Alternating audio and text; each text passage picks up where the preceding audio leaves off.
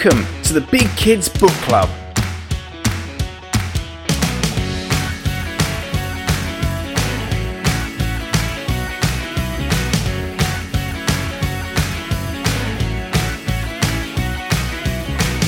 A podcast about all things fictional from middle grade to young adult. So sit back, relax, and enjoy the show.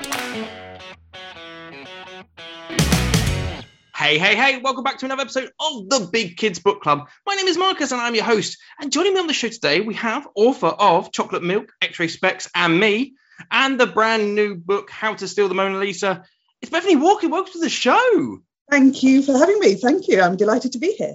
It's exciting to have you here. Uh, thank you for making time to, to come and speak to us. Uh, and uh, we want to really get to know you a little bit better because you're a brand new author here on the book club. So, can you tell us a little bit about your writing journey, about how you got started and like how you got up to where you are now? So, my writing journey started really at school. I loved writing and I loved children's books. I was a real bookworm. And then I actually studied history, so I pursued a different interest. But it was only when I had my own children that I rekindled my love of children's books. And actually, I think nowadays there's a real golden age of children's writing. And I fell in love with that world all over again and decided I would like to try my hand at getting a little piece of it.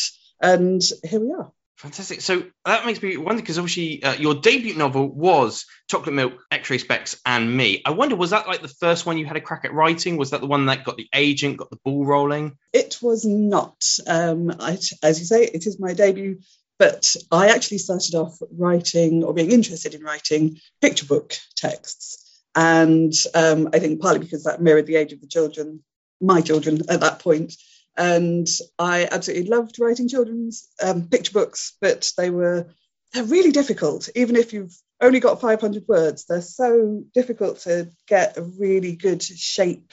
And I'm full of admiration for people who do picture books. So that was where I started. And when I got an agent through writing picture books, um, she actually encouraged me to branch out a little bit and look to see if I could write something longer. And Chocolate Milk X-Ray was what came out of that. So it is actually the first longer book that I wrote when I was aiming at middle grade. But obviously, many, many drafts. Not, it didn't just spring fully formed out of my brain. Oh, no, I can understand. Uh, you listen to so many people's different writing journeys, and they all have so sometimes very similar tangents others go on absolute roundabouts for years. Um, but the great thing about the book i can see where the picture book almost influence comes from because the way that x-ray uh, sorry chocolate milk and x-ray specs is sort of written is very much in the writing of letters isn't it? It's very much con- with like freddie's uh, letters to his parents who believes are are they picking brussels sprouts on a farm in outer space? I think it's that it? And then when they're definitely not not not quite out of not quite outer space. They're in a, a country called Outer Kastonga, um, but that's, that's what Freddie believes that they are sprout farming. Um, yes, that's that is the setup. But yes, the, I think I was very interested in trying to come up with quite a visual way of telling a story. So I was very keen for it to be quite highly illustrated, and I'm delighted to be paired up with the fantastic Jack Noel for this book and for um, the second book that's recently come out but I'm I think the the letter writing thing partly that is that I've always loved writing letters. My mum was a very very avid letter writer, and she ensured that we always wrote thank you letters after Christmas, and we always wrote postcards when we were on holiday. And from being forced to do that, you then start to see actually it's a really lovely way of communicating with people, and people do appreciate it. And there's nothing better than getting a personal note through the post um, it's something that we are slightly losing these days, but that love then also combined with the concept for, for chocolate milk. And once I'd had the idea, the, the brainwave, um, I uh, was very glad to have um, of this idea that what if there was a child whose parents were international secret agents, but the child had absolutely no idea. So that is the basic premise of chocolate milk. The only way I could think of writing that in and for it to be funny is from the point of view of the child. So, him writing to his parents, the reader gets a very good idea of exactly what Freddie understands and exactly what he does not understand. And he does not understand many, many, many things. But I think it is, it's from the reader's point of view, it is that sort of the way he's trying to, to fill in the blanks and the, the, the, the sort of just the complete depth between what what is real and what actually he's been led to believe sort of creates that sort of just allows the hilarities to sort of ensue in the middle. And i feel it definitely takes that sort of a similar approach in the brand new book how to steal the mona lisa which not quite secret agents but it has an amazingly sort of ambitious sort of plot behind it with the art thief well the the, the mystery of the original art thief and now the the the search for the missing Mona Lisa. I wonder where this this idea for a, a sort of like a, a tail spinning heisty story came from. Um, well, that was inspired in part, and I have to start this by saying that I was never involved in stealing art, but um, it was inspired by my love of art and galleries. So um, I said before that I ended up not pursuing writing um, after school. What I did was study history and actually worked in museums and galleries for, for quite a long time and was very privileged to work in some really beautiful treasure houses. And my job was to you know, take children around, do projects with them, tour them, introduce them to the objects and to tell stories, really. And so to be able to set a, a story in that world was um, quite a, a, dream, and I was delighted when Scholastic, um, who were the publishers, agreed to to that concept of art heist. And you know, it was having a moment as well with Lupin and um, various other things coming up on the likes of Netflix. So um, you know, a child-friendly art heist story was um, very much something I wanted to do. I was going to say, it sounds like something you've been secretly training for for years or something like that, gathering the knowledge, the intel, an insider job. I think it's amazing now that I am writing, it's amazing how much you draw on absolutely anything from the past. And that would be from my life, but also from anyone's. I think be aware if you are friends with a writer that they will just magpie anything and everything um, and make it their own. I don't think they'll make it too obvious that they stole it um, too much, but you know, it is just getting that little nugget of an idea here or a, remembering a, a, feeling of I don't know cringing embarrassment which I get quite a lot and, and sort of putting them together to make some kind of story. Yes friends you have been warned. Just put it out there. But you do keep uh, the same sort of style. Emails and letters are sort of exchanged, along with like newspaper clippings and obviously jake's got his blog. So there's sort of uh, the, the dripping of information was quite interesting because obviously there's the mystery intertwined with where is the missing Mona Lisa. And as you're the reader, you're going along trying to piece it together yourself. I wonder, as a, a, writer, how did you keep the fragments of the story and like how to make sure you're breadcrumbing rather than just giving too much information at a time? Did you have like a system like sticky notes all over the wall, a conspiracy board like at the back of the book? A little bit. Certainly, when I first start planning the story, I um, very much work by hand. Um, I'm quite traditional in that regard. So there'll be lots of notes all over the place, not quite sticky notes in a sort of detective story kind of way, but um, I wish it was that organized, to be honest. It's generally in various different notebooks, and then I have the hassle of finding them all. So, yeah, when it comes to writing the story and putting it together, I tend to write the main character first so that I almost have a, a same level of not quite understanding what's going on as they do.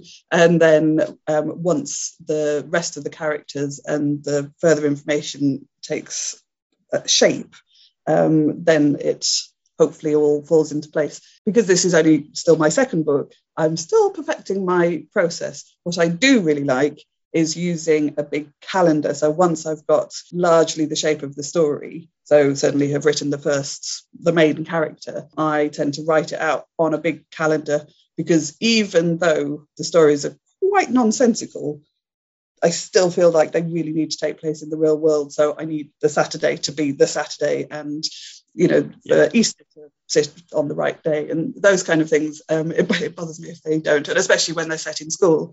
You know, there needs to be a half-term holiday in an appropriate place, and those kind of things. It's important to me. Yeah, and also readers are going to know exactly when. I mean, I'm pretty sure they're eager to know, like, oh, half term is coming.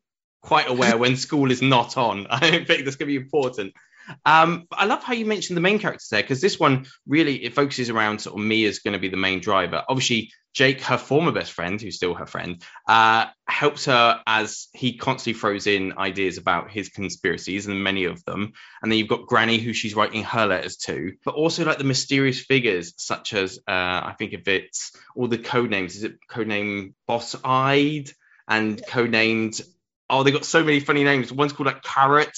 Like, I wonder if you have a favorite when you. I know you said you write obviously the main character, which would have been Mia's perspective first but do you find yourself sort of like like diving into other sort of areas of it? Maybe like the mysterious espionage agency behind it maybe in going into jake's sort of weird conspiracy blogs. Is there a favorite part of the book you you really enjoyed sort of diving into?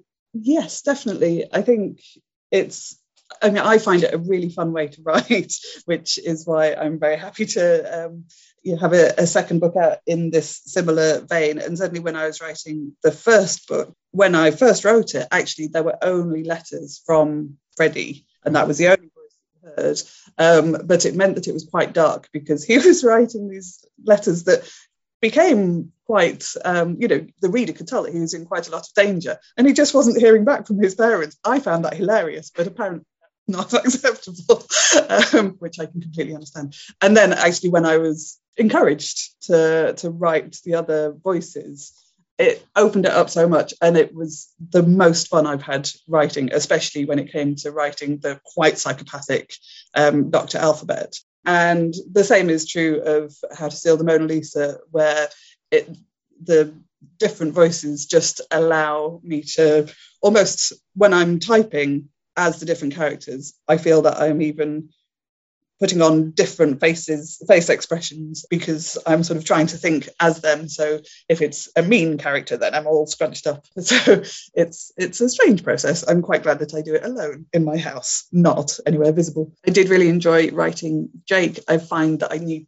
to um, try and focus on a different character at a time so that I keep their voice as much as possible as well. Oh, okay, that's interesting. I was wondering because obviously when you sort of I guess it's in the same way, you know, podcasts are edited, you sort of cut and you move bits around, but obviously you've got all these different voices, but there'll be like uh, a, section from Mia here, maybe a reply from Granny there, and then a, a blog conspiracy there. So you're writing them all individually. Do you then have to basically go, oh, that bit goes here, and then that goes there. And is this where the calendar comes into play? This is the magic of the calendar. Yes, absolutely. And I do tend to color code it so I can see where there is the spread of Mia's letters, uh, Mia's emails compared to Jake's blogs and, and things. So it does really help to see that laid out visually. And obviously, I also have to give a nod to my fantastic editor, Linas Alsenas, who is, you know, another pair of eyes, but just such a brilliant pair of eyes where he can see at a distance where there needs to be a little more focus on one thing, a bit of a better balance somewhere else. I love editors, they're just the best.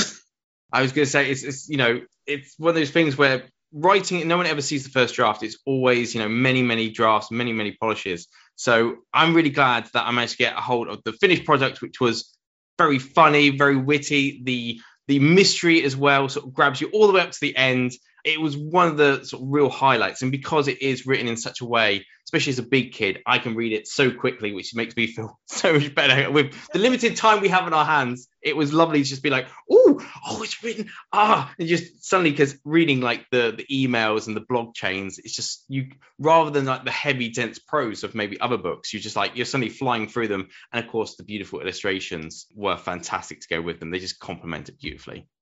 Thank you very much. Um, and a lot of the feedback we've had is that it sort of sits perfectly for reluctant readers, um, but also um, when when they discover it, I mean, a little bit like the very popular Wimpy Kid and Tom Gates, it being split up into smaller chunks than norm, a normal chapter, I think really helps. But obviously, the density of the story is there. And you know, talking about the the layout, I also have to give a nod to the designer because what a headache that I give him with all of these different kinds of communications that all need to be laid out differently. So yeah, I, I work him hard. Absolutely. And as I said, the finished product is out now from Scholastic. You know, how to steal the Mona Lisa. I highly recommend you go out, grab a copy from your local friendly bookstore. But obviously, Beth, we are now looking into what else you've got up your sleeve. Uh, I know you're busy with uh, another picture book coming out this year and wondered if there's any more things on your writing table. Well, yes, I do have a picture book coming out next month, which is so exciting because even though Chocolate Milk was my debut, actually, this picture book was contracted um, a couple of years before that. So it's been three and a half years in the making, and it is a thing of joy. It's called Do Lions Hate Haircuts, and um, I have a copy in my hands. It is so, uh, picture books are just so rich and gorgeous, and I'm so proud of it. Um, but it has been a long time in the making. So hooray that it's out in the world soon. Um, and then in terms of other projects, well, it's a little bit too early to tell you anything about that. So, in a very true to form spy way, I could tell you, but then I would have to kill you. Understand, understand. We we are we prefer to uh, remain in the land of the living so we can enjoy more of your books. But there you go. Yes, Do Lions Hate Haircuts coming out in April from Walker, isn't it? I believe. Yes, that's right. There you go. So more bookish content for you to get your hands on. And speaking about getting your hands on more bookish content, I think that takes us nicely onto the competition. Yes, it's competition time. So that means one of you lovely listeners can get your hands on a copy of How to Steal the Mona Lisa. Uh, how to do that is uh, easy. You want to creep onto our Twitter at Big Kids Book Club, all one long lovely word there. And then you want to retweet and like the competition post using the hashtag Mona Lisa Comp. And using the analogy we have mentioned there earlier, the main sort of, I don't want to say antagonist uh, of the book, but definitely the one of the mysteries of the book is who is the fish, which is the notorious art thief behind the plots of the book. And so got me thinking for the quizzy question, what would be your art thief name? Because all good art thieves need a really good name, a good moniker. So I always like to put my authors on the spot. I can see Beth, you're like suddenly looking nervous, but Beth, what would be your art thief name? Oh, that is such a good question. And to be honest, I'm just looking around my house going, maybe I'll be called the chair or the curtain or the fireplace because I have no idea. Let's say, to keep it with a, a fishy theme, I'm going to go the octopus. Yeah, who knows why? I can see.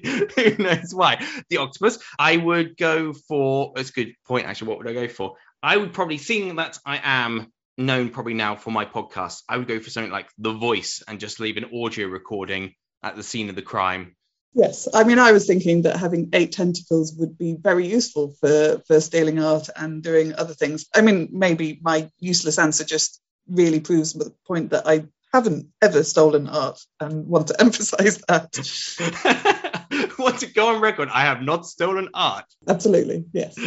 well, there's just some of our answers. You can go and steal yourself uh, your own entry into this competition by heading over to the Twitter at Big Kids Book Club, hashtag Mona Lisa Comp, and tell us your art thief name. But unfortunately, the ending of this podcast has been stolen from us, so it is time for us to depart. Uh, Beth, thank you so much for coming on the show. It's been so much fun chatting to you. Thank you very much for having me. I've loved being here.